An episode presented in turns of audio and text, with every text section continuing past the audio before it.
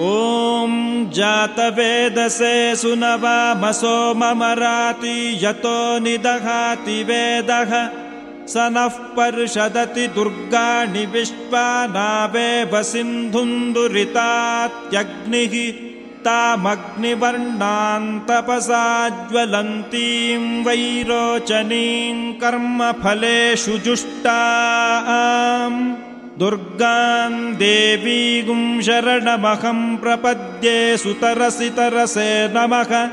अग्ने त्वम् पारयानव्यो अस्मान् स्वस्तिभिरति दुर्गाणि विश्वा।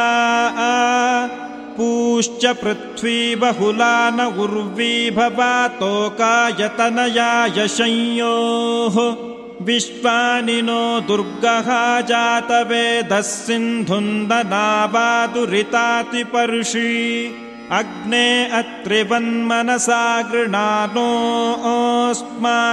बोध्यविता तनूना पृतनाजितगुंसगमानमुग्रमग्निगुंहुवेम परमात्सधस्थात्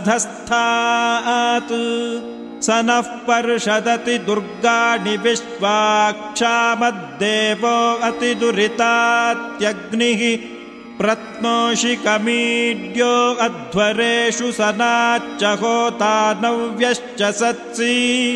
स्वाञ्चा आग्ने तनुवम् पिप्रजस्वास्मभ्यम् च सौभगमायजस्व गोभिर्जुष्टमयुजो निषिक्तन्तवेन्द्रविष्णोरनुसञ्चरेम नाकस्य पृष्ठमभिसंवसा नो वैष्णवीम् लोक इहमादयन्ताम्